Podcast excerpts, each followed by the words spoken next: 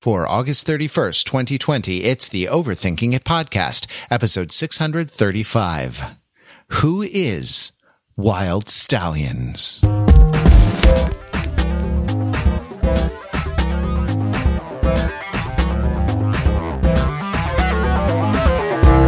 Welcome to Overthinking It, where we subject the popular culture to a level of scrutiny it probably doesn't deserve. The Overthinkers are like some bros, some dudes who started on a journey more than a decade ago. And now are uh, are much aged and uh, really, you know, different, but also kind of the same, man. Uh, that's what that's what Whoa. we're like. Wow. station. Uh, I'm I'm I'm Matt Wrather. I am here with Pete Peter Fenzel Esquire. Hello, Pete. Hello, Matt. and uh, Mark Songman Lee. Hello, Mark squeedly squeedly squee, but like a little bit older and a little more tired. Ah, uh, man. yeah. It wasn't, well, yeah, I mean, I missed opportunity, I think, with some of the squeedly, squeedly, squeed, but let's go, let's go on, uh, let's go on and talk about Bill and Ted face the music. Let's talk, let's face our own personal music. In fact, I think the story of this week is a story of us facing our own personal music. We sort of determined, uh, in our, in our group chat where we keep up with each other and plan these things, we, we, um, determined on Slack that we were going to do Bill and Ted Face the Music uh, the week that that it came out. Uh, and many thanks, many thanks to the wonderful members who support us uh, by uh, joining Overthinking It at overthinkingit.com slash join. And for a, uh, for, a, you know, a contribution of $5 a month, that works out to be about a dollar a podcast when you, you know, average it out throughout the year. Um, they uh, support us with with uh, a little money in addition to their listenership, and and those heroes get not only the uh, not only the knowledge that they are supporting and sustaining the best podcast in all of space and time that literally holds reality together.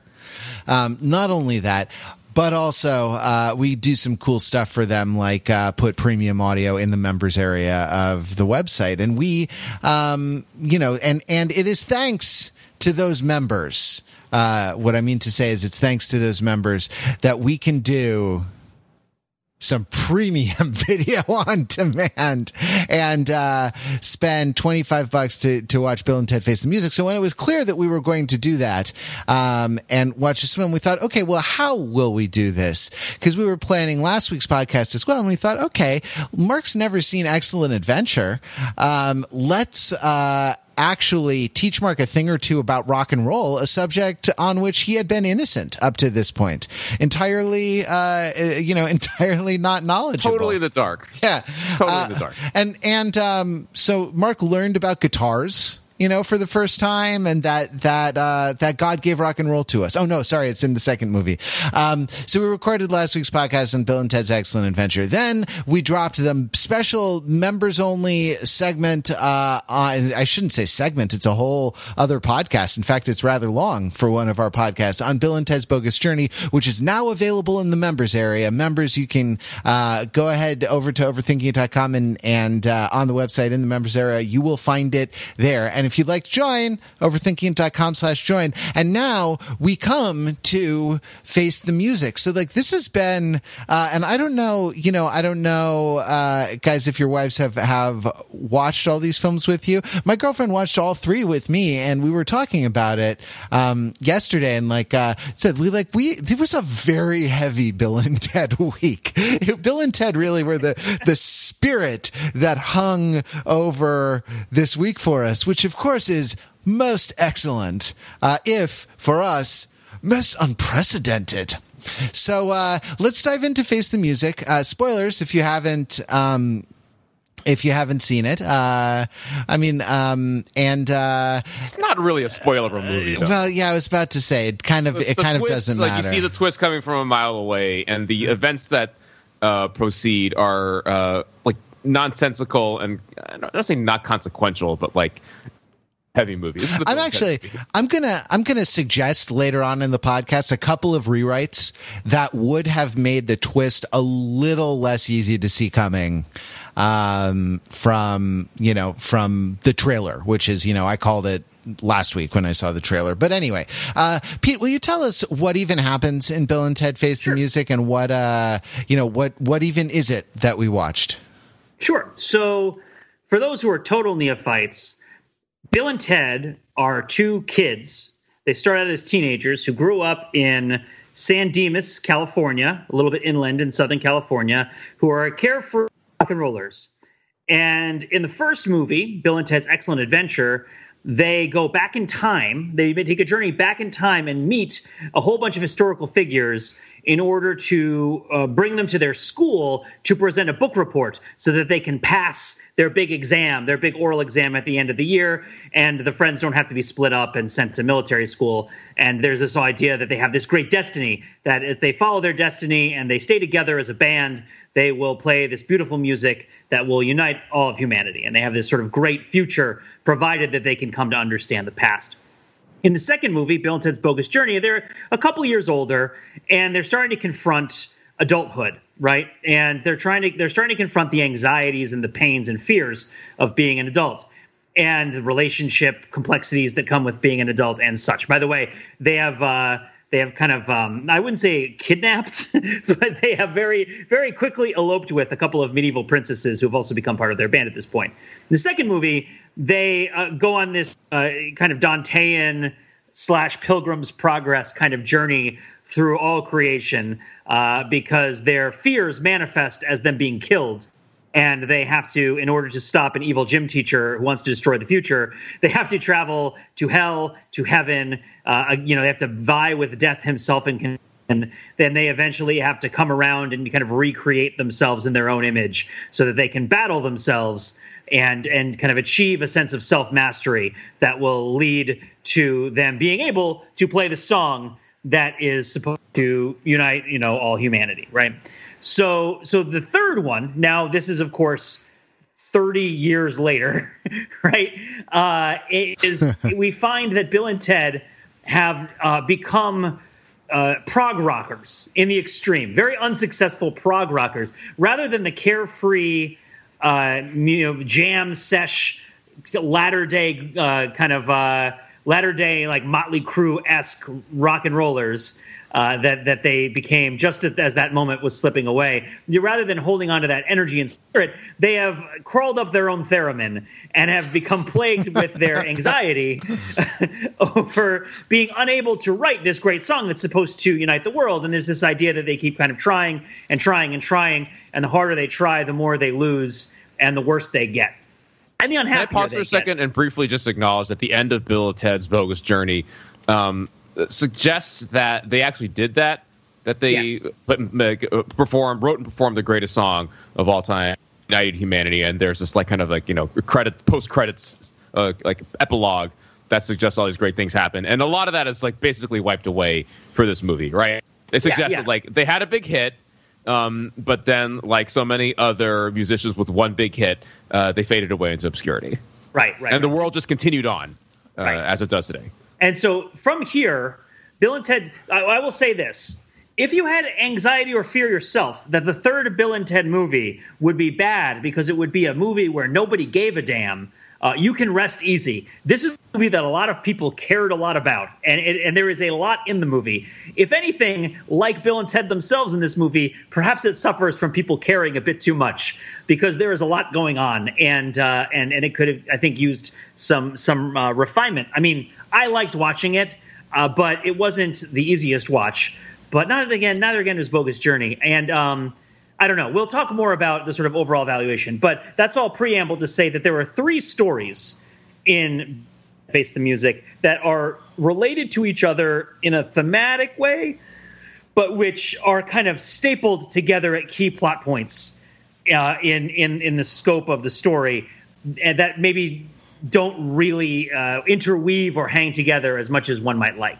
And so these three stories are one: Bill and Ted dealing with their personal uh, their midlife crisis, I guess, is the simple way of putting it. This this this feeling that they have that they're not going to accomplish the thing that they're supposed to accomplish, which is driving them deeper and deeper into a kind of self-destructive malaise. And it is a sort of inverted Bill and Ted adventure, where Bill and Ted attempt to try to keep traveling farther and farther into the future to find a version of themselves that has solved their problems that they're facing now, because they can't solve their problems now, or they don't want to. Right? They're afraid. They're sad. There's a lot of stuff going on.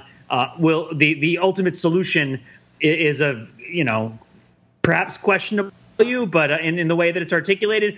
But but I will get to that when I sort of tie it all together, right? So they they they have a sort of back and forth with progressively older versions of themselves who, rather than getting helpful, get worse and worse and worse, right? And in a rather funny way. Uh, and uh, if that were sort of the only that that were the sort of whole thrust of the movie, I think that there's a way to do that that would be pretty funny, right? That Bill and Ted are just kind of spiraling, right? And, and like each attempt they make to time travel to fix things, like they time travel to a couple's counseling where they tell their wives that there's no hope for their marriage because they've been told it by future versions of themselves, and that ruins the couple's counseling, right? It's like we weren't it's going ris- to leave it you. is ridiculous as it sounds, and like Yeah. you know, it's a good like bellwether if you're into that sort of humor Yeah. or not. If let's So- based on your yeah. prior affection for Bill and Ted. Yeah, so they're sort of like what Bill and Ted as Genesis, or like not Genesis, like not Steely Dan, but like what like Bill and Ted as the sort of like like some sort of really aggressive prog rock act that never that had one big hit, so not something as big and enduring as Genesis that that is trying to wrestle with this idea that they have to do something great and their time is starting to run out which of course in Bill and Ted movies is both is a problem that tends to solve itself through various sorts of MacGuffins. So the second story, right, is that um, there is a prophecy, right? So now you know we're in trouble. We're waiting. We're we're about knee deep into Street Fighter: The Legend of Chun Li territory here, right? Like there is a prophecy of a chosen one who's going to save the world, and it's funny because it's not that different from what they talk about in the previous two movies, but it feels different. It feels kind of cheaper and tawdrier to be like, well, there's this prophecy that you know these two people are going to write this song that's going to save the world and unite you know it's going to be like unite the world and now we've added the scope of save reality right? So there's this problem that that people are popping in and out of time and reality is kind of collapsing on itself because this event that was supposed to happen uh, that presumably involved bill and ted doing their wild stallions thing uh, is not happening right? And the twist which is really freaking obvious from the very beginning is that uh, oh it turns out that bill and ted's daughters have the first names of Bill and Ted's last names, and so the prophecy is really about the daughters and not about Bill and Ted, right? And and so this is a, a, a this this in and of itself is a pretty decent story when you think about it, right? Like, okay, Bill and Ted need to figure out they need to solve the riddle, right? That it's not about them, it's about their children. And this, of course, makes sense if you consider our talk about Bill and Ted's Excellent Adventure uh, being a movie about young people, right? And how young people regard history in the future, which we also talked about a bit on the members only episode. Although I won't, I won't uh, belabor that because you know everybody who has got that has got the premium stuff, and I don't want to spoil it for everybody. Uh, you can you can go get the members only episode if you want to hear us talk more about that sort of thing. But the idea that as Bill and Ted get older, the responsibility for the future falls not necessarily to them, but to their responsibility for for empowering their kids and getting their kids ready to face the world, right? And so there's the sci-fi story where they have to crack that the prophecy says that the daughters are the ones who need to play the song, and there's a hunter-killer robot from the future who is they're convinced that what needs to happen is they need to die, and so there's this sort of chase through time, a la Jet Li's The One, right? Through like ver- different versions of Bill and Ted and like different realities uh, as the sort of future cops are trying to kill them and as uh, Bill and Ted are trying to solve this mystery that they don't really know is a mystery, which is part of the problem that, they don't know it's a mystery, right? Uh, they think that it's just them, right? And this intersects with their whole plot about trying to improve themselves, but not absolutely, right? They they are sort of hanging over each other, but they're not tightly woven together. And then the third plot is Bill and Ted's daughters, who are Thea and Preston, right? So and they're they're flipped, right? Um, oh, Thea and Billy, right? Well, it's Preston and Logan. So I guess maybe it is their last names. This is part of the confusion here. That that Ted has a daughter who's named after Bill, and Bill has a daughter who's named after Ted. And but Ted's daughter, who's named after Bill, looks like Ted, and Bill's daughter, who's named after, Ted, Ted, looks like looks Bill. like Margot Robbie. like, doesn't look like Bill at all. Uh, but uh, uh, and one of, one of my, I think that I think that uh, that Thea is a little bit miscast in this. She's an Australian actress who slips into our Australian accent multiple times, uh, and and doesn't really have that sort of like you know that sort of neo music enthusiast energy. But anyway, the third plot follows the two daughters of Bill and Ted, um, and I, I, really do like uh, Brigette Lundy Paine as as Billy, Ted's daughter, because she does capture that sort of vibe and and sort of recaptures it. I mean, I'm gonna I'm gonna call it in sort of like a you know freeze pop, but that's a dated reference. They are a sort of experimental they're experimental musicians and music enthusiasts who don't have a lot of formal training in music, but have like encyclopedic knowledge of music because they love music and they've they've caught on. They've been given, you know, in their relationship with their fathers and mothers, this great love of music and this sort of enthusiasm for music, which is something that's very characteristic of Bill and Ted. Uh, although they don't play music in movies, right? Like they do love music and so these these women with the this this great deal of knowledge and they have that sort of silly mentality of bill and ted in their sort of social carriage but are actually really really super knowledgeable and very good at what they do. And so it's a little bit confusing as to whether they're supposed to be fools or not. I don't think they are but they kind of act like it which is sort of and so there's this sort of cultural signification of them being cool and also aloof but they're also super smart and and so it's a different sort of dynamic than Bill and Ted originally. But they go on a quest to try to cheer their dads up, and and sort of and and sort of fix things um, by gathering together musicians from history who they will bring together to the big event where everybody's going to play the song that saved the universe. And so they journey to various places. Um, it is it is a little bit odd that they only get musicians um, because the movie isn't really highly concerned with music other than that plot. So there's this one plot that's like really, really highly concerned with the history of music. And then the other plots, like most of the Bill and Ted plots, are sort of loosely concerned with notions of kind of growing up. Right. And and and sort of music and the joy of music is kind of a stand-in for youthful exuberance and and the sort of engagement with the world, which also happens. But so you have the like you have the midlife crisis plot, you have the the intergalactic, multi-universal quantum mechanics killer robot with the, with the prophecy. And then you have the daughters on the tour through history getting famous musicians. Any three of those, I think, sound like a pretty fun idea for a Bill and Ted sequel. And the three of them are kind of tied together with zip ties at certain points in the story where they intersect, but otherwise, I think, are kind of at odds with each other. And it's hard to kind of kind of track everything that's going on. At least it was for me. Yeah, um, I, totally. yeah, totally. And Pete, yeah. I'm, I'm going to disagree with you on on one point. The uh, sure. the many years ago, a prophecy foretold. Uh, yeah is not a good basis for a Bill and Ted sequel. Yeah, that's true. no, it shouldn't be that. It, should, yeah, it shouldn't be just about yeah the fact. Yeah, yeah. The other two, the other two totally are, and I and I think you're right that like what one thing that it suffers from here is is a lack of focus, and because of the lack of focus, you can't make what I think is a is a basic decision. Um, a basic decision. Now, I, uh, about uh, how to write this movie and kind of what it's going to be about, what his project is going to be artistically, creatively. So, so here I'm kind of flying by the seat of my pants. Here, I'm making up theory on the spot, uh, or maybe I heard it somewhere. But tell me if this does anything for you, right? Like and and if you see a connection to the Bill and Ted franchise and to this movie in particular, there are two kinds of stories I'm going to to theorize. Um, or one way of looking at one way of dividing stories into two kinds is the way that I am about to propose, which is that there's stories about how you have to change, and then there are stories about how you have to stay the same and not change right? And right. what what is Bill and Ted? So so I sorry, let me let me cash that out a little bit and, just, and instead of just assuming everyone is going along with me, right? There's a there's a kind of story in which and Tom Cruise does this a lot, uh, where like Tom Cruise has to grow up. Tom Cruise has grown up dozens and dozens and dozens of time for our entertainment. Um, like you know, you have to put away childish things. You have to realize what's really important in your life. You have to you know abandon you know what you thought your life was going to be about and embrace what your life um, you know, is actually uh, about. Your values have to change. Your behavior has to change. Your, um, you know, sense of of what's good has to change. You know, um, a, The a lot of action movies like this, hero's journey stuff, Star Wars, Yeah, Matrix, it's, story, etc. it's what Jack Reacher does in Jack Reacher, and then forgets, and then has to do again in Jack Reacher too. Right.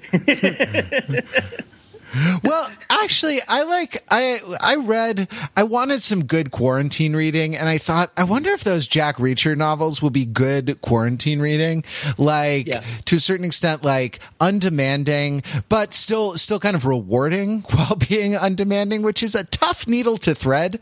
Uh, and you know what? They are excellent quarantine reading, right?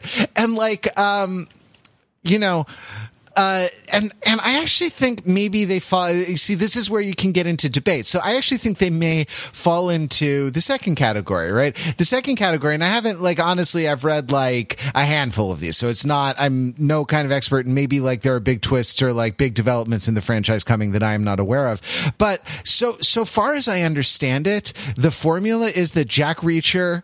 Uh, the Jack Reacher like rolls into town and we discover that what this town suffers from is an extreme lack of Jack Reacher. Jack Jack reaching real hard, right? And that like uh and that like, you know, this is another, you know, this is sort of like uh, this is sort of what Elf is, right? Like for Zooey Deschanel, it's a movie about how she has to change. For for Will Ferrell, it's uh, it's about how he just has to elf harder. He just has to stick to elfing because the problem is not with elfing itself. The problem is that he's elfing at the wrong time. In the the problem is the the context of the elfing. But it's a story about how he has to how he has to stay the same, right? And so this this is a movie. Uh, and and so like my kind of my fundamental problem here. And uh, you're, that- you're talking about Bill and Ted Face the Music. now, now I'm talking about Bill and Ted Face the Music. Sorry, let, let me context switch now into into now that I've explained the theoretical basis that I am pulling out of my ass here. Um, I think that. I think that Bill and Ted suffers from a lack of decision about what kind of movie Bill and Ted Face the Music is. What kind of story? Is this a story about how you have to change, right? Um, in how you have to change and like save your marriage or how you have to change and learn you know what the values of your youthful self mean in an adult context right? How you have to kind of put away you can still be excellent but the way of excellenting like the the the the way of you know or is it eh, the way of excellenting may be different in the context of a you know of a, a middle-aged father rather than um, the the way of being excellent to each other may you know uh, have be expressed in a different register. Or is this a movie about how you were right all along? Your you know uh, police officer father and your brother like they never understood you. Like but you were right. You will be vindicated you know you're you're the chosen one and you have to just chosen one a little harder. Um you know that this is like uh that this is what um that this is what this movie is. And like i i i just think um I just think it didn't it didn't decide, right? Like and at the end, of course, there's this sort of payoff moment, like story circle complete moment where they say, you know, at the beginning of the film, they can't say I love you, you know, and they, you know, they say, "Oh, we love you, princesses," you know, Bill and I love you, Ted and I love you, you know, the we love the two of you, you know, and is it? It's not clear if this is like because they don't conceive the, of themselves as separate, you know, uh, it, it's not clear if they, you know, value the kind of the homosocial relationship, um, over the, over the like the generative heterosexual relationship. And like this is going to be kind of a retrograde thing in which, uh, in which, you know, heterosexuality is sort of vindicated as, yeah, you know, as it is in a lot of Hollywood movies, which are about how you have to, you know, stop being with your bros and start being with a woman. Or, you know, like it, they're, they're, they go through the they it's not clear what what specifically makes them unable to say i love you as opposed to oh we love you very sincerely with with all the goodwill in the world but still uh, inadequate to the situation they find themselves in. Uh, you know and at the end um, keanu reeves looks into his wife's uh, I, you know like the as with the daughters i keep forgetting which couple is which. So you know i'm just gonna say ted's wife. Um, and you know it's a sign maybe of a certain failure in the movie that I can't really make that distinction. But the the uh, he looks into his wife's eyes and says, "I love you." How did he get there? Like, what was it that led to that specific new ability, that specific power up that he picked up along the way? Wh- where did it come from? You know, and what, um, not that it has to be drawn, like, not that you have to kind of, you know, uh, really spell out every every single step but the characters seem to go through seem to like uh, have their cake and eat it too in the sense of whether they change or or whether they stay the same. Anyway so there there. Sorry that was a little long but it does present a i think at least a coherent theory of of one of the reasons why i couldn't really bring myself to be totally satisfied by this film yeah, and so I would add to what you're saying because I think you're you're definitely on track with a lot of this stuff based on how I felt about it too, and I'm curious what Mark thinks as well. But I would add to it that if the central direction of Bill and Ted's Excellent Adventure is backward and then forward, and the central direction of Bill and Ted's Bogus Journey is forward and then backward, uh, right? Look into you know it's a it's a sort of Scrooge is a I said Scrooge McDuck. No, Ebenezer Scrooge. Right? like uh, it's a Scrooge McDuck movie. There's really only two kinds of stories right? It's it's uh, man versus nature, and then duck versus giant pile of gold. Yes, um, but, but, it's like sort of like a Christmas Carol in the sense that they have to kind of confront the past, present, and future, and kind of use it to inform their current behavior. The direction of Bill and Ted's Face the Music is inward and outward. Yeah, it's it's between the individual and the group. And it goes in a bunch of different directions, not just for different characters, but for Bill and Ted at different times. So the the first problem in plot A is that they are too myopically into each other and the unit of the band. And they need to get away from the idea of the unit of the band and and take care of who they are as people, right? As, as individuals who have relationships uh, outside of themselves. I guess. I guess that's what I say. It's because I'm already getting confused. It's that too concerned inwardly about each other and the obligations that they feel that they have collectively to the future, and they are not looking outwards to their community and the people around them and their families to take care of that stuff, uh, including their daughters and their wives, right? And then the second plot is that they're too they're they're because they're white dudes, they assume they're the heroes of the story, and they need to open up their thinking about whether this is about me or not and it's also oh because you're the you know you've grown up and now you're the parent and your kids are growing up you need to kind of take yourself out of the center of the story and put them in the center of the story. So story one is a this needs to be less about me. And story two is a this needs to be less about me. But then story three is totally this needs to be more about me. Right. Because it's about kind of like everybody coming together to fulfill bill and ted's dream.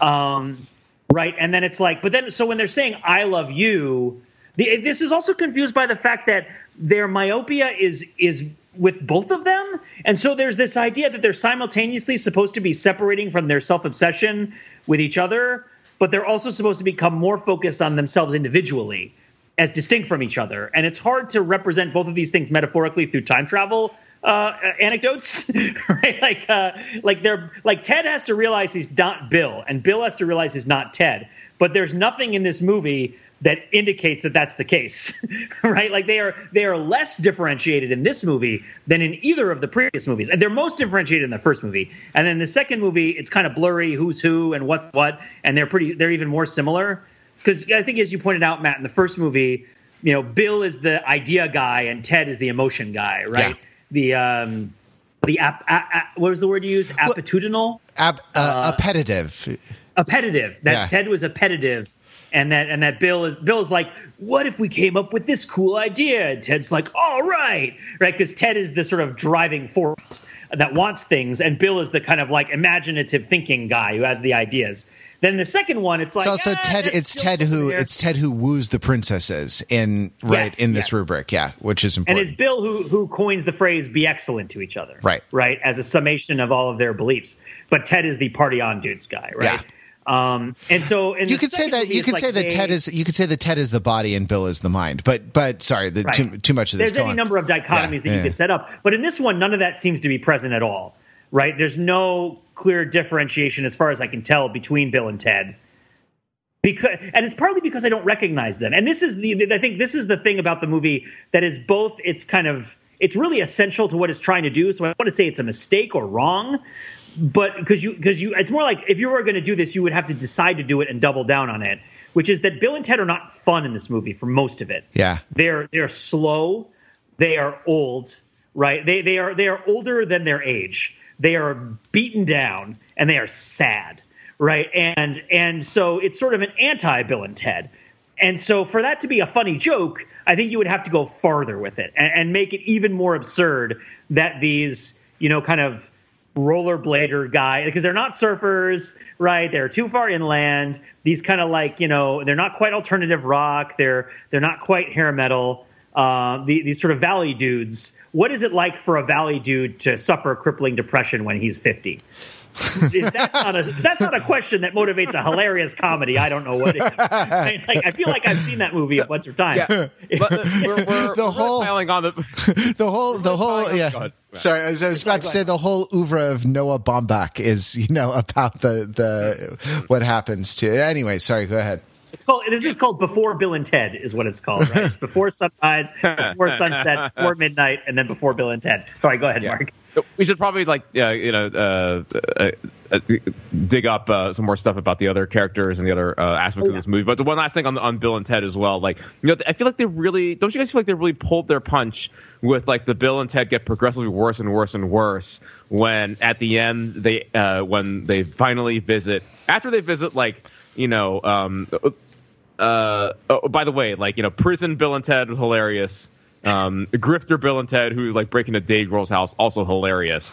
Um, like it just you know they're just trying to screw with uh with with, with current day Bill and Ted. That all stuff is all like pretty good, and and you're right, Pete. They get getting worse and worse, but they pull the punch when they finally come across a nursing home, like nearing death. Bill and Ted, and then all then they decide, um, for reasons that aren't really clear, that uh, now's the time to help them out. Um, yeah, I don't get that. I don't get and it. and like I, I was really expecting them, you know, after this heartfelt moment to be like, "Ha ha, fooled you," ha, ha," like you Yeah. know, like that final last thing, and then they die. Like that, that I thought like would have been a better way to, to round out that whole thing. Instead, they give them a, a, a USB drive. Yes, there's still a USB in the year like 2067, um, uh, with the song on it, which then also turns out to be totally useless because the killer robot breaks the breaks the, uh, breaks the thumb drive.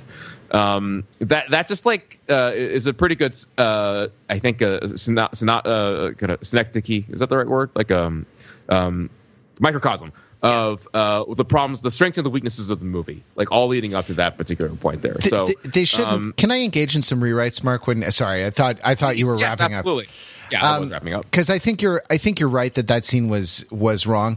What, wh- here's what should have happened, filmmakers of Bill and Ted. They should have been separated.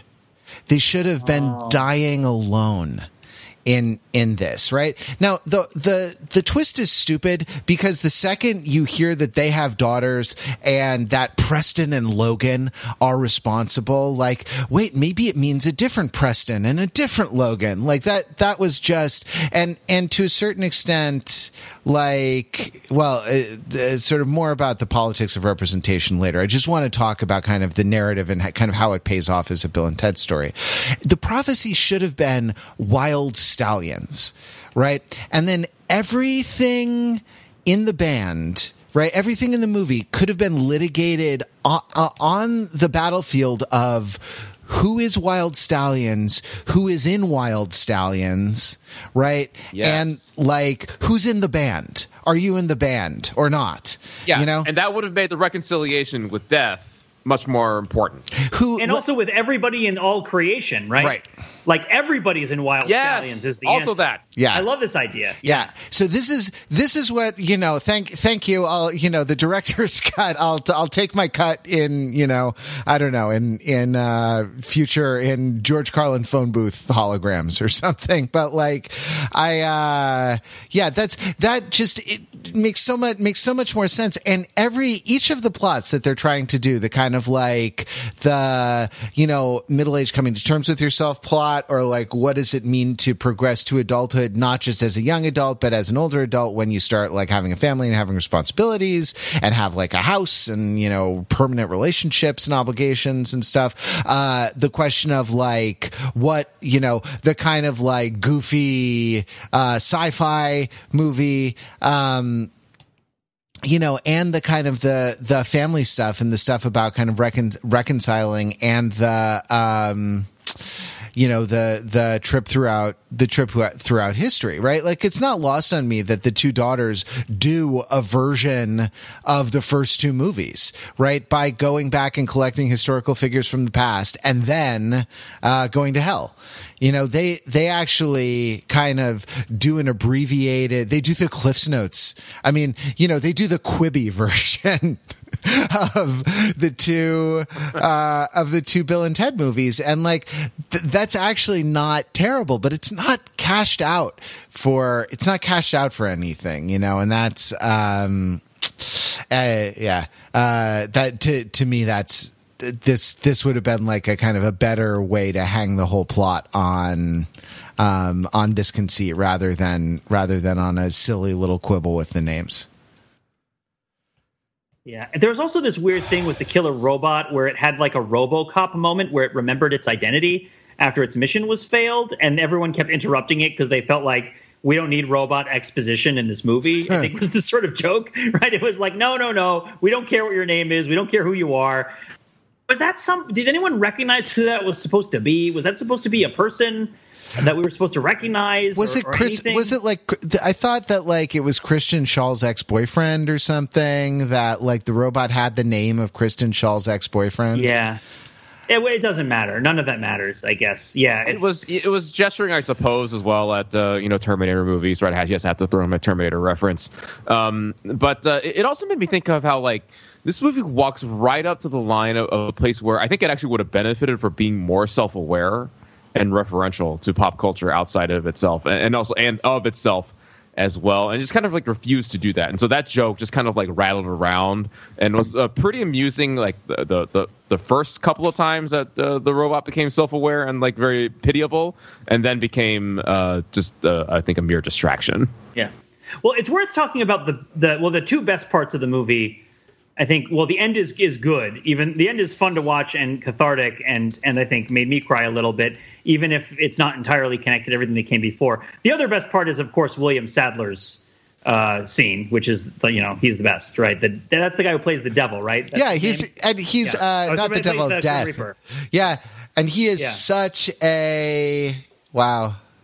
Yeah, the part where he's like, where they, where they're like, you know, oh, you're gonna sue me again, or it's like, you know, you sued us. Like, I was Wild Stallions. That that part was great when Death was like, I was the band. People came to see me, right? And and uh, and it was that was just so. And they had this very petty like rock and roll argument about their band. that's been in every musical, every like rock and roll movie, right? Where it's like you were doing 40 minute bass solos, and he's like, they were the highlight of the show, right? But he's doing that with that struggle he does with the English language because he's a supernatural Eastern European of in, in, indeterminate origin.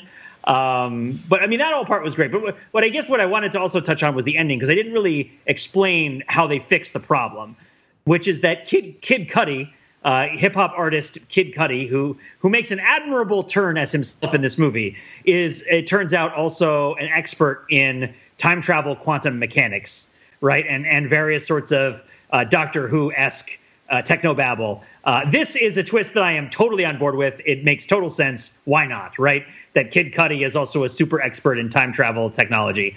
Um, and he uh, argues to Bill and Ted that they could use quantum superposition to simultaneously get all the people who've ever lived to all play music at the same time, right? Which which Bill and Ted do using their phone booth uh, by by literally like in the way only Bill and Ted would, like getting a whole bunch of like saxophones and marimbas and triangles from nobody knows where and giving them to literally every person who ever lived so they can all play a song at the same time. And this is what Matt would describe as, oh, who's Wild Stallions? Everyone is Wild Stallions. But that also undercuts the idea that the daughters are Wild Stallions, which is also supposed to be the twist. Um, and and then and then at the very end, they end up playing a really sick guitar solo or duet on top of all, and they get to be celebrated also as Wild Stallions. And so it's not clear who Wild Stallions is, but the main thing is that everybody, you know, there is a fun time travel twist that's very Bill and Ted esque. Uh, that does seem to heighten the shenanigans that have happened in the previous movies with regards to how willing they are to just abuse the concept that they have a time machine in order to like like paper over narrative problems. like uh, yeah. And, so I like that. I, I don't know. I, I don't know what you guys thought about the, the end of the movie. I think I overall liked it. Um, that uh, you, you describing them, you know, like um, you know, abusing the, the time traveling to paper over narrative problems. That that helps justify like how rushed it felt. Like, oh, let's give everybody, every single person who ever existed in all of humanity, musical instruments. Like, like it, it, you know, like it was it was ridiculous and jarring, and it was intentionally so. Um, but let's talk about the song itself, the performance. That might be a good gateway into the uh, representation problems uh, that, that that Matt I think has a few things to say about. Okay, so the song that unites humanity and uh, re- restores reality, or you know, just like you know, just fixes everything and uh, and anything all at once. What is the song itself? It's It oh, is- it's a kids bop. It's a kids bop version of a Billie Eilish song. Oh, I, I was was gonna say- say I I was from gonna- Independence Day. It- it- Listen to it. Listen to Bill and yeah. solo. Wait, wait. that it was it was uh it was a um a, a Coldplay song. I it was very Coldplay esque. My point being, it was like absolutely 100% Western music, by which I mean like in the uh, European and also like the you know kind of the American pop and rock tradition. And not even in like Um, the Lil Nas X way, he makes Western music. No, Like- no, not not that. Um, you know, not the Old Town not, Road. not so much speaking to uh, all the contributions of African Americans uh, to Western music, um, which is you know we'll we'll get to that in a second. Um, totally ignoring the music of East Asia, of of South Asia as well. You know, the billions of people um, that groove to a totally different thing throughout time and history. That's not you know Western diatonic scales and things like that. Um, now, of course, like you know, to a largely Western audience, um, you I don't know the fictional, the perfect fi- sense to us. The legendary Chinese flute player really had some sick riffs, some sick blues riffs on those. Uh, you know, on the uh, under the like one four five four chord progression, right? Uh, she was, yeah, she was making the riff, I suppose. Yeah, so like the, the song works for us, right? You know, people who were, uh, uh, you know, what teenagers in the in the 80s and 90s in the United States of America. Um, sure, you know, and it works for the purpose of the song as well, too, for the for the for the movie as well. Um, but it uh, it presents these interesting um, uh, uh, challenges, right? So like the the let's talk about them, right? Let's just kind of uh, run the changes on that. Jimi Hendrix, Louis Armstrong, um, uh, like you know, uh, Mozart. player from hundreds of years ago, Mozart, uh, and then as Pete mentioned before, um, a literal caveman, a literal savage, who is uh, the other, the third, the third uh, black person in the band. Um, uh, and, and so this is what Kid they Cudi, this is, sort of. and Kid Cudi, yeah. So this is what this is what they all came up with. Is that really what they would have all come up with? Uh, I, I would argue no. But again, for the purpose of the movie, this is what they did. Um, but Matt, do you want to use this as a platform to talk about why this might be problematic? I just like I I don't I don't understand why given given that rock and roll is stolen from black people. it is True. fact. Fact. right like i i just don't understand how your your people uh that you're gonna get in this band how it's like mozart you know uh token asian flutist um who doesn't say anything you know, like who doesn't, who can't be, who can't be understood. Uh, even in, you know, uh, Napoleon, who doesn't speak English, is understood better uh, than this character who doesn't speak English. Uh, but she, you know, speaks the the universal language of sick riffs. Um, like uh no that that the three black people that you put in your band are Jimi Hendrix, Louis Armstrong, and a literal savage a literal like i mean you thought genghis khan was problematic in the first movie. You thought him like brandishing a club or uh, sorry he wasn't brandishing a club. It was a turkey leg and he was biting off biting off of this giant disneyland huge turkey leg and like you know but grabbing his serving wench and like uh having his way with her right? Like you thought this was maybe a little uh uh you know hadn't aged well. And then you actually get an actual guy out of a mud hut in, you know, in prehistoric Africa to play to play drums with like femurs or something with the ball and socket joint of a of a femur or something like that. Like ugh, what like this this is yeah. you know and like there was no. It's funny in in the first film and you get this is this is interesting because it was at a time that was a lot less anxious about rep- representation uh, than we are. There were actually black characters of consequence, you know. Um, the teacher, right? The kind of the person who they had to, the authority figure who they had to satisfy, right? Who was clearly knowledgeable and like, you know, uh, uh, had agency to kind of like affect change in their story was black. The, the, a, one of the students who actually gave the best presentation of all of them that did not involve a time traveling phone booth was black, right? Like the, the, um, there and, were. And to add one thing we missed the last time around, which I'm surprised we missed is that the the the chief ed, uh, government leader of the future, right? That that is supposedly utopian because of, of the music of Wild Stallions is not only black but is played by Clarence Clemons himself. The big man oh, on the oh! saxophone from the E Street band. I Band. know that. Holy yeah, crap. yeah. Bruce Springsteen saxophonist is is the is the president of the future. Is like the head con- tri console of the future or whatever. Anyway, sorry, man. Now it's good, brilliant. Now, now it's Holland Taylor. Now, don't get me wrong. I love some Holland Taylor, but missed opportunity, right? Um, uh, you know, I don't know. The the I just think I just think that like it, what what are we saying about music here, right? And that's like, uh, here's the thing. I wish they had done a. I wish they had done like an early Guns N' Roses song or like an early Primus song or something. I wish they had done the kind of music that Bill and Ted liked, right? And sort of really been what they are. I wish they had Jack Reachered a lot harder um, in this. I wish they had elfed. There's the metaphor I want to use. I wish they had just elfed a lot harder and really committed to elfing. Um, rather than you know uh, rather than what they did which was kind of try to um, I don't know, try to kind of try to kind of make an everything soup, you know? And like that there was I guess there were guitar solos in it that they played in like parallel thirds. I don't know. Uh, Mark, you're the you're the the reigning guitar expert on on overthinking it and in my life. Like what do you think what did you think of the solos themselves? Not not even the solos. the the big guitar part that they played in in you know in unison at you know in parallel thirds.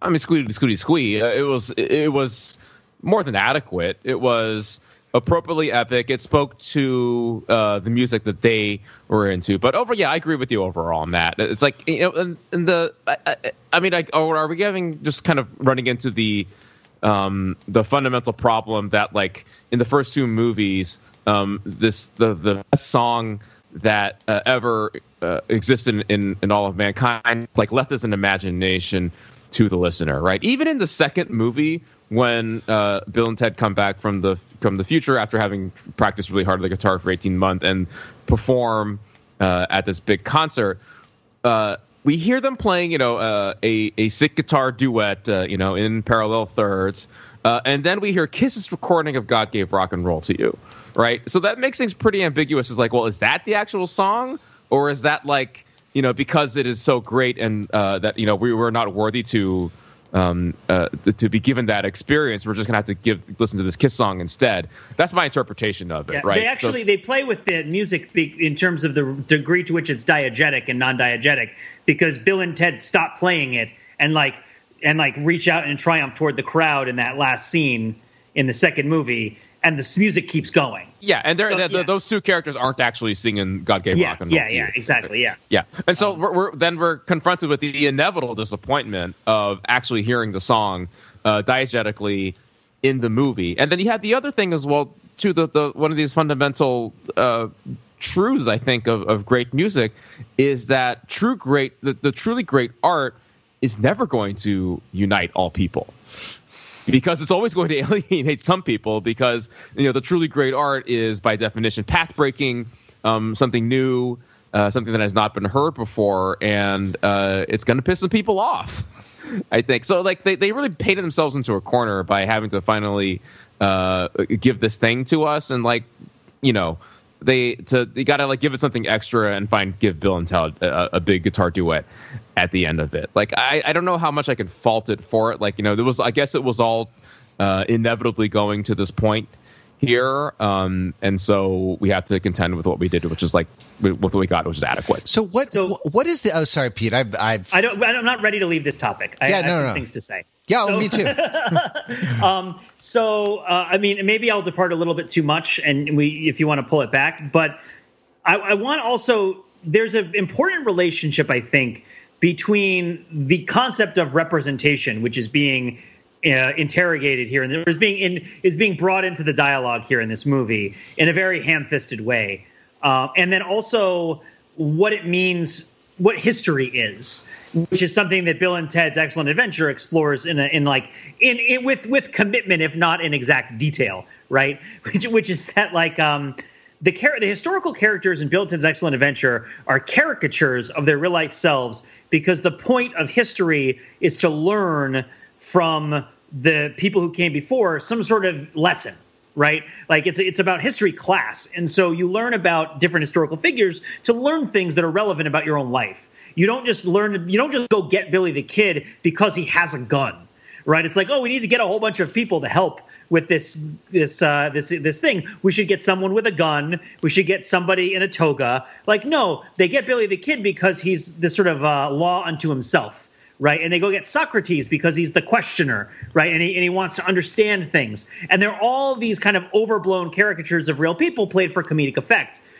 And so there's this awkward intersection in this movie where if you go through each of them, you've got Jimi Hendrix, whose only real contribution is that he's really good at guitar. He has no, none of the personality of Jimi Hendrix is present in the movie. He's played very naturalistically, like as in this person is just Jimi Hendrix. He's just a guy. He's playing guitar at Woodstock or something, right? And uh, and he's great at guitar. And he's awesome. He's a very passionate guitar player, and he plays in his very distinct style. Um, but there's nothing about the characterization of Jimi Hendrix that sets him apart from anybody else. Could have been Darius Rucker, right? Uh, the important thing is that it's a bunch of white women going to a legendary black musician and, and acknowledging that he's one of the greatest of all time, which I get is an important and useful thing to do. But in the context of the time travel, it's like, well, is this supposed to be actual Jimi Hendrix, or is this supposed to be a sort of historical figure, Jimi Hendrix, who who kind of represents psychedelia and the contributions of psychedelia. Jimi Hendrix is played straight. Louis Armstrong, though, is not played straight. Yep. And I don't know whether that's on purpose or not because I'm not sure whether the the like affect the voice affectation of the actor is just a failure to be naturalistic. Well, Louis Armstrong is a strange person to pick if you're looking to play someone straight because people only really saw his performative you know his performative persona which in itself is problematic because it was so inspired by minstrelsy right which is not to say that he was doing anything wrong but it's a characteristic of the of the time and place where he was in show business right and this is i mean walt disney didn't put louis armstrong in his movie because he knew it was problematic right like uh like when- like when i'm talking about Wait, Jungle wait, wait, Book, wait. right? Which movie? Which movie? So, so the little back to the Jungle Book, right, is the last Walt Disney movie, and the Jungle Book has a character in it named King Louis, who is an orangutan, who is the king of the of the monkeys and apes. Uh, okay. And the and as is often the case in Disney movies, as we even most recently saw when we last discussed um, uh, the the uh, the various Beauty and the Beast and Aladdin and Little Mermaid movies, they pull a lot of specific jazz styles and kind of like jazz and big band kind of old timey musical show business styles to to make Disney songs. And and King Louis's big number is about how uh, he wants to be human, you know, and he wants fire and he wants to have all the, the abilities that humans have. And the original concept is he's Louis Armstrong because Louis Armstrong is awesome and because he plays trumpet, right? And this orangutan has kind of like a big mouth, right? But then they're like, "Oh, that's racist. That's horribly racist." right? We we can't have a monkey that is voiced as as a as a as a as a black celebrity and historical I mean, I guess at this point he was a current day celebrity and musician. So instead, King Louis is supposed to be Louis Prima, and he's in the style of Louis Prima but like nobody nowadays knows who Louis, Prima was, right? So it's sort of like, uh, okay. So he's in the style of Louis Prima, but the point being that like Louis Armstrong, if if you were to sit down and make a biopic of Louis Armstrong, I think that as a white person, it would be very, very hard to make. And I think if a black person made it, it would also be hard to make because it's really hard, I think, to get in dialogue with the performativity of Louis Armstrong's public persona as it relates to minstrelsy. Uh, it is it is a sort of surpassing of it. It is a sort of greater thing than it. And Louis Armstrong is kind of bringing a sort of great artistic creation into being with his sort of canonical music. But what does it mean to be Satchmo? Is is a question that Bill and Ted is not the right movie to address, right? Like it is it is too complicated. Um, and why, you know, I mean, I guess maybe they know that Louis Armstrong was very specifically important to Jimi Hendrix, which maybe that's true. I couldn't tell from the movie whether that was a real thing or not. But it's like, but but you can't see somebody do a Louis Armstrong voice and think, oh, that's like actually Louis Armstrong. It's an impersonation of Louis Armstrong. And so, so the problem isn't necessarily like on one hand, it's okay. Louis Armstrong was a tough pick, and spending all this time with Louis Armstrong was also a tough pick. And spending all this time with Louis Armstrong and not dealing with like any of the the sort of weird or tense issues that would come up dealing with Louis Armstrong. But it's also that the expectation is set that the historical characters are going to be realistic, and then it's somebody who's talking like that, right? And I'm even going to do it, right? Um, and it's like, is he supposed to be realistic? And then they triple down on it because Mozart, of all people, is realistic. Mozart is like handsome and and is not a sort of like you know you know kind of like overly effete foppish kind of caricature or a sort of giddy overblown Amadeus take right? He's just like a dude playing harpsichord who is very good looking and very kind of put together and speaks German right? And so okay so Jimi Hendrix gets to be a real person. Mozart gets to be a real person Louis Armstrong is a sort of half caricature, and I don't know what's happening here. And there's a literal Cro-Magnon person, right? Like, so I don't know. And the, the, the, the issue, but the, the literal Pete, the literal Cro-Magnon person is Louis Prima, so it's okay. Yeah, exactly. But the, the issue here, I think, is this, this intersects with the problem of representation because the point of incorporating the point of of like you know Bill and Ted Minor, right? Going like you know, Thea and Billie Minor, uh, going to get all these people is that they're important for music, right? But it, but it's like, but but we don't know the the the the dialogue in which they are sort of existing with relation to these characters is unclear and also like they're not even they're not even present like what the question is yeah, you can represent them by casting them with these actors and choosing these people, but what is the representation that you're giving? Right. What are you saying about them? Why why right? is it why and, is it important like if history is something that we learn something from, right? If these historical figures yeah. exist for us, what do we learn from, you know, what are the kind of what is the like the larger lesson and why are the pieces of it uh Jimi Hendrix, Louis Armstrong and Mozart and uh, a mythical uh flautist and a uh and a caveman drummer. You know, why like a woman by the way. We keep calling her a man, but it's a woman also, which is also kind of like, well, they did that. like, like uh, sorry, it's sorry. It's just, it's um, I don't know. It just seems like a textbook example of Wait, like the, the caveman to like the, write ca- characters in without giving them actual depth. The right? caveman is a uh, the caveman is a cave woman. Is it? Is one a woman? I, Mark, do you remember? I think so. I do not recall. No. oh okay. man. Um, I I, see, this is a great example of like what are they even saying by what, doing this? Yeah, what is going? Like yeah, big important part of the movie, right? and like, what is even going on? I don't even know. It's not like it was hard to ascertain what Napoleon was doing at the water park, right? It was like now I have to remember. So it's Ling Lun is Ogrom. Yeah, played by Patty Anne Miller of uh, of So You Think You Can Dance. Oh wow! And the Super Bowl Fifty halftime show. Yeah, Amazing. yeah, yeah. So Um, so like uh, this uh, you know this this is an old joke. I'm sure you guys have heard it, but uh, what do you call someone who hangs out with musicians? What? I don't know, Matt. What what do you call the person? A drummer. Yeah, there, oh, there. it is. Ah. oh, sick No, burn. the- the- the- But I'm that- that is- yeah.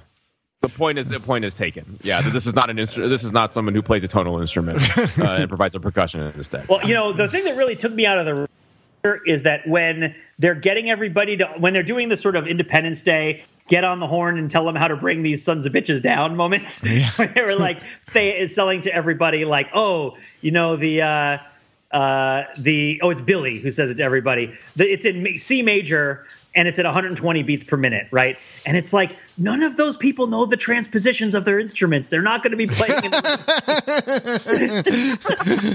also, they modulate, so it doesn't stay. In the Yes, yeah, that's true. Not only it does is a C major for a trumpet not the same key as C major for an electric guitar, right? But they change key multiple times in the, in the song. also So his, historically like throughout history like not only have there been different tuning systems different ways of kind of tempering the scale so that you know notes would, would chords like a c major chord in one tuning system would sound different but even the the frequency of like A, which we have standardized as 440, is not something that has you know been consistent throughout history. So if you played, true. you're going to be like you know a bunch of cents sharp in uh you know if you um Our, our our sensors are showing that the time before 1500 isn't well tempered at all. Uh that's i mean i guess they do i guess uh, Billie and thea do have auto tune Um, right, that's true. And That's so, true. like- they're mixing it. I guess like the Yeah. last thing we're we're even maybe maybe we end here because like but I, I want to ask what what is there in a movie about excellence what is the excellence of Billie and Thea right like what this was the other problem I had like what what is their contribution other than like their enthusiasts, right? They are sort of curators. They're sort of bricoleurs, you know, there, so there is something kind of contemporary about you know about this because it's like not that like sampling is all that contemporary but the idea that you know um the idea that like it's it's a postmodern idea right like the idea that we're doing sort of remixes and and really curation is the important uh uh, is the important skill. But like, w- what do they? What is sort of the central insight, strength, or you know, um, you know, luck or realization or something like what? Why are they good, and why is what they do? good i think the film doesn't have really an account of uh, an account of this like it's good because we're all doing it together you know um and That's uh not their skill at all. Yeah, that's not their skill set at all. right exactly but what Yeah. no because they they they are actually really masters of a vast quantity of abstruse knowledge you know they are elite they are an elite whether or not they are elitists i guess is a different story but they are they are an elite because they have this like you know graduate level knowledge of of sort of music history and a, a great deal of cultural history to sort of go along with it which actually does not that actually tracks because they are the daughters of Bill and Ted. But like what what do they bring to the what do they bring to the table and what is the film telling us about about what is important in that on that score? I have a partial uh, answer to this, um, but I'll just go and tell you it's not like super satisfying as well because you don't really feel the full weight of it uh, by the end of the movie. Um, it has to do with like their ingenuity, their problem solving, and their leadership abilities, right? Um, uh, you know, to get Jimi Hendrix to join the band, they know that they have to take a to, they and to convince Louis Armstrong to join the band, they you know have these somewhat clever machinations that they go through, um, and that's like aha, you know they're they're clever girls, you know they this is the that they bring to the table. Um, they uh, help Bill and Ted reconcile with death. Uh, you know, showing good mediation and leadership skills there. And then finally, by the end of it, like they have this like coordination um, and management and leadership thing where uh, you know instead of just like having all of these great musicians uh, play cacophonously at the same time together, they provide a structure. They cue different instru- musicians to come in um, at appropriate times. Um, and these are all real things, right? Any of us who have been in a musical ensemble know that you need someone in charge to tell people when to start and when when when to play and when not to play. Um, but it it it it it falls short of something that kind of like. Uh, it feels weighty and interesting in the movie, and it's all like uh, to the broader critique of this movie, right? It's kind of in the service of letting these two uh, older white men actualize, rather than like really getting the sense that, that the two of them get to self-actualize and know themselves. So yeah, that's what that's cool. So it's basically it's like they're really good at leadership, which makes a lot of sense because they show, I think, probably the most important quality of contemporary leadership, which is the ability to get a whole bunch of people to work without paying them right? oh my God, they're Facebook. yeah, you're if you're if you're if you're for, if you get it for free, you're not the product. You're yeah, it's the customer. You're the it's, product. It's user generated right? content. Yes, that's Whoa. right. That's right. And uh, but I mean, I get, I mean, yeah. So that that I mean, that would that would. But then it's like, okay, work backward from that. What should their characters be like if their main skill is that they are really good at building partnerships and and inspiring followership and kind of working effectively with people. I don't think that there's stuff actually in their characterization that supports it, which is why it doesn't really register, which is why it's hard that it does to really have it make that point. Which is also the issue of like the representation of the other musicians. Are you just good at music, or are you are we telling your story, or are we using you as an example? Like, why are you here? Uh, yeah, and um, right and and not that it should be anybody else, I guess, other than I would have swapped in somebody else. I would have swapped in like Fats Domino for Louis Armstrong just because he's he's easier uh, and and the through line is more direct. Uh, you could have just made it about rock and roll. Um, which I know would have been more that would have been unsatisfactory, but the song's going to be a rock and roll song anyway. I yeah, I, so I like, would like either Chuck Berry or Muddy Waters. Oh yeah, Chuck um, Berry would maybe maybe Count Basie uh, for, to, oh, yeah, he would have been. A, I think he would have been a better pick over Louis Armstrong as a too. big as yeah. a big band leader.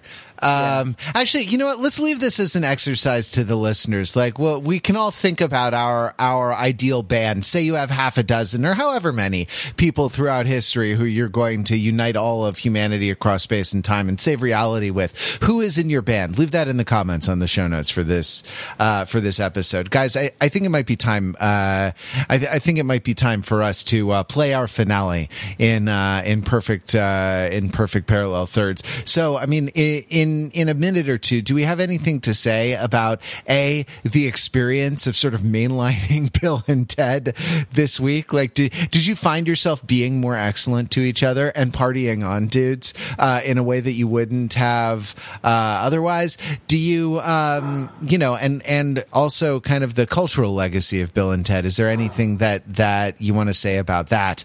Uh, that you know um, might be good to to wrap on. Well, I mean, I think that I found some strength. I think from it. I, I, gave a. If you want to hear my big rant on what I kind of think Bill and Ted is about, you can listen to the Members Only podcast because I, I close out that podcast with it. But I will say that that that energy and and the sort of feelings and thoughts associated with the first two Bill and Ted movies felt like they helped shore up my coping capacity for all the craziness that's happening in the world right now. And then Chadwick Boseman died. and so which was just a, a real friggin' gut shot, right? Um, and and kind of devastating. Um, and I guess it still it, it still helped, I suppose, to to think about you know these these these notions of kind of history and and the future and kind of being present now and and with the aspiration of making the world a better place um, and kind of what historical people uh, you know contribute to it um, it definitely made me feel a little bit better about being present in a time that feels historical, which is really not all that great of a thing to be present in. Um, so I didn't want to let it pass without mentioning the sort of grief over Chadwick Boseman. I don't really have anything to say about him that other people haven't already said, and other than you know, you know, a transformative, uh, transformative career, though a short one as a performer who kind of retold so many things.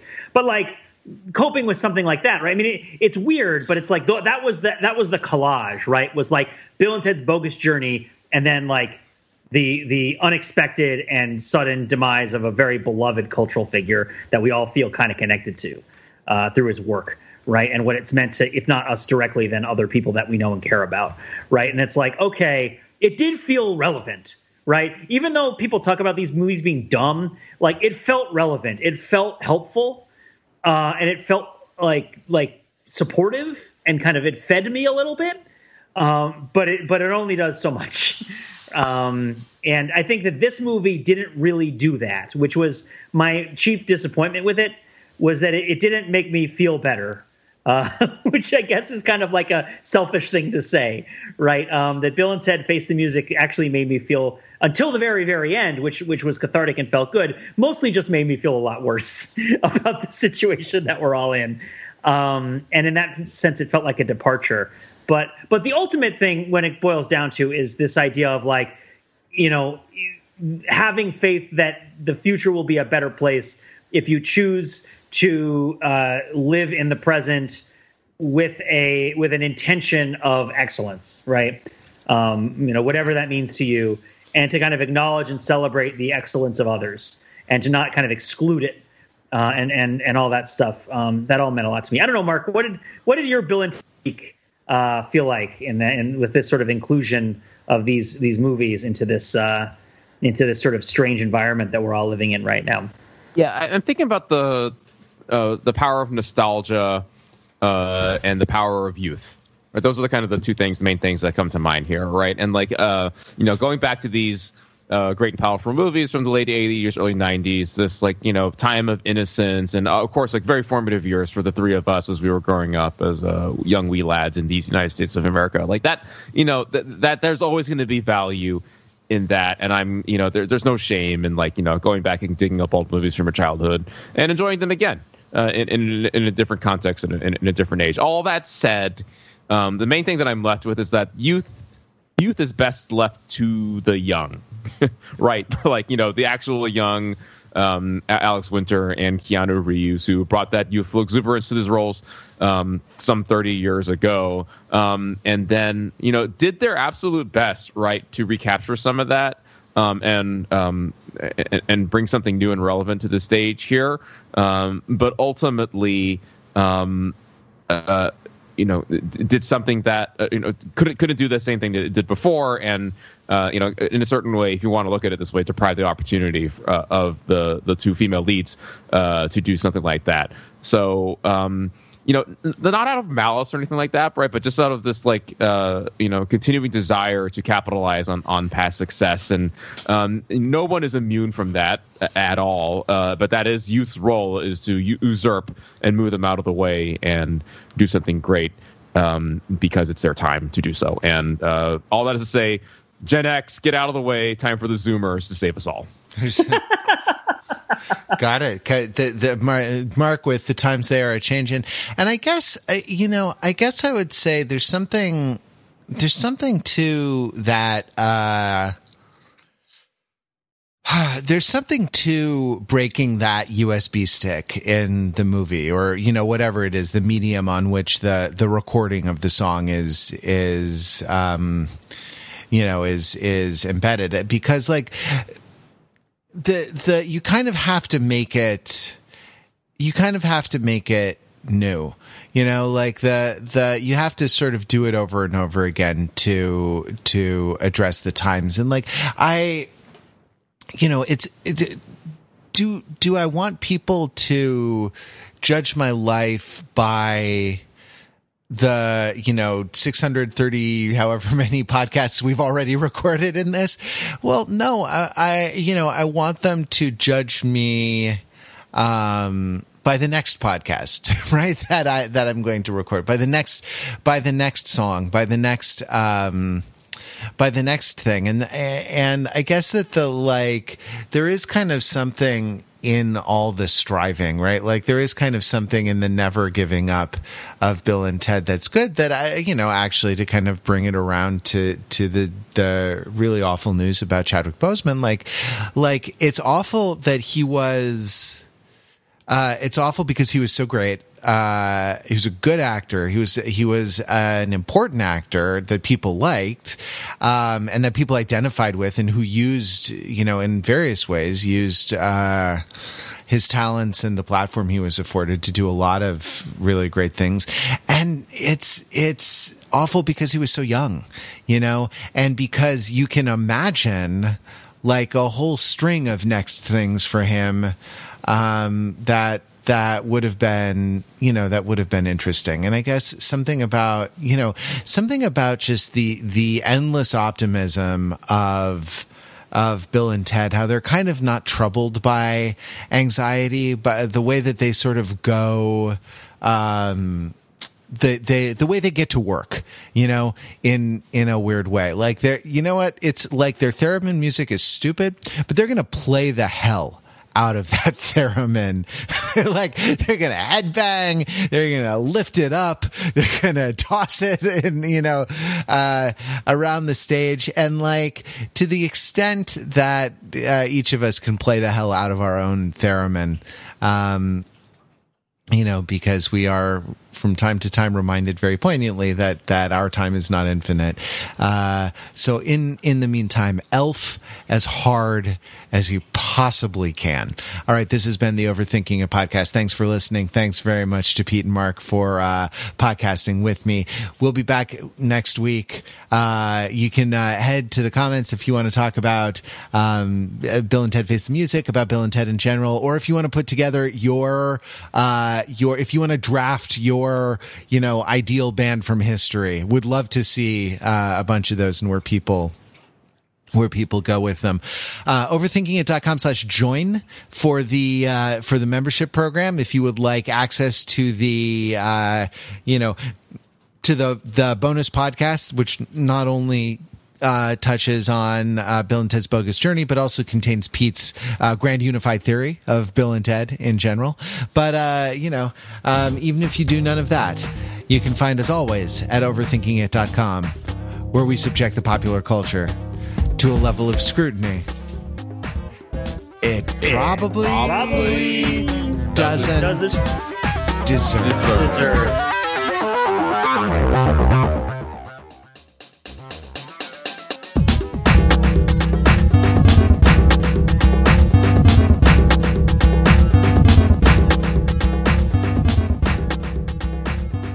So, did you guys wait for the after credits scene for this movie? Oh, There was one. There was an after credits scene in this movie. Yeah, we're going to have to start recognizing that PVOD is going to start having uh, after credits scenes, the premium video on demand. Um, so you can fast forward through the credits. You don't have to watch the whole thing. But at the end of the credits, there was an after credits scene in which elderly Bill and Ted uh, played uh, one Oh, last. yeah. Sorry, I, I did. I did see that. I thought they were going to die at the end, and and they didn't, and I was disappointed.